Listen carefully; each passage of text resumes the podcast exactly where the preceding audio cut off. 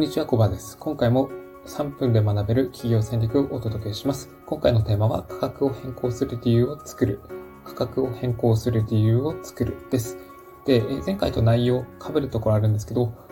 個人や中小企業が商品サービスを、まあ、販売していく上で安売りはしないってことです。で、安売りするのはいいんですけど、まあ、その分経営がちょっと厳しくなってしまうってところです。で、ここポイントになるのが、まあ、いかにして、え高単価の商品サービスを提供していくかってところです。まあ、これは、あの、中小であったりとか、個人が、ま事業をやっていく上で、まあ、外せないポイントとなってくれます。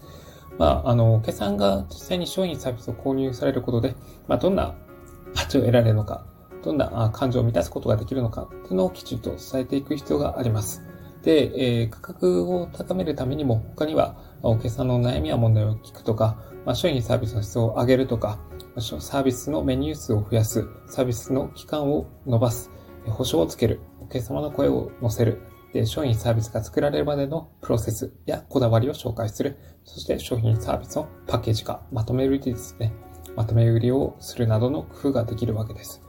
まあ、こうやって理由、値上げする理由を一つずつ、あとはやっていくって感じです。で、それをやるとともに、えー、自信をつけるってところも大事です。まあ、高価格で商品サービスを提供していくときには、いかに自信を持って売っていくかってところもポイントになります。実際セルフイメージが高い人からあ受けるサービスとかってやっぱり良質なものだと感じられるわけですね。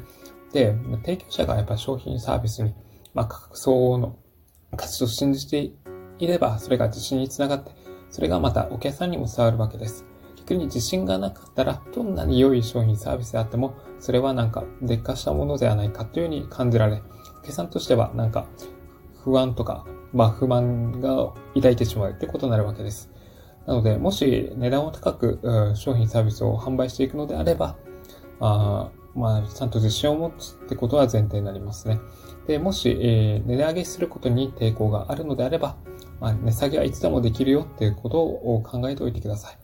なので、最初はあえて高めの価格を設定しておくことです。で、えー、価格を伝えるなどの工夫をしても売れない時ってあると思うんですよね。でそういった時は、まあ、やむを得ず価格を下げて販売していくっていう手法を取ります。で、ここで注意しておきたいことは、あの、理由もなく値下げしないっていうことです。で、どうしても、やっぱり値下げしないといけないっていう場合は、ちゃんと条件をつけることがポイントになります。その例としましては、提供する商品サービスの数を減らすとか、まあ、サービスの提供時間を短くするとか、手さの声、成果ですね。こちらをいただく。そして納品までの時間を長くするといった理由が作れます。で、こういうふうに戦略的に値段を下げていくことによって、まあ、販売の仕方の選択肢が増えていきます。で、まあ、初めは高値からスタートして、そして状況の変化に応じて価格を柔軟に変更していきましょうってところです。で、お客様に価値を感んでもらえるように、商品サービスを提供し続けていくために、まずは価格を上げて販売していきましょうというところで、えー、です。で、今回のテーマはここまでにします。えー、今回のテーマ、価格を変更する理由を作る。価格を変更する理由を作るのテーマはここでおしまいにします。ここまでご清聴いただきありがとうございました。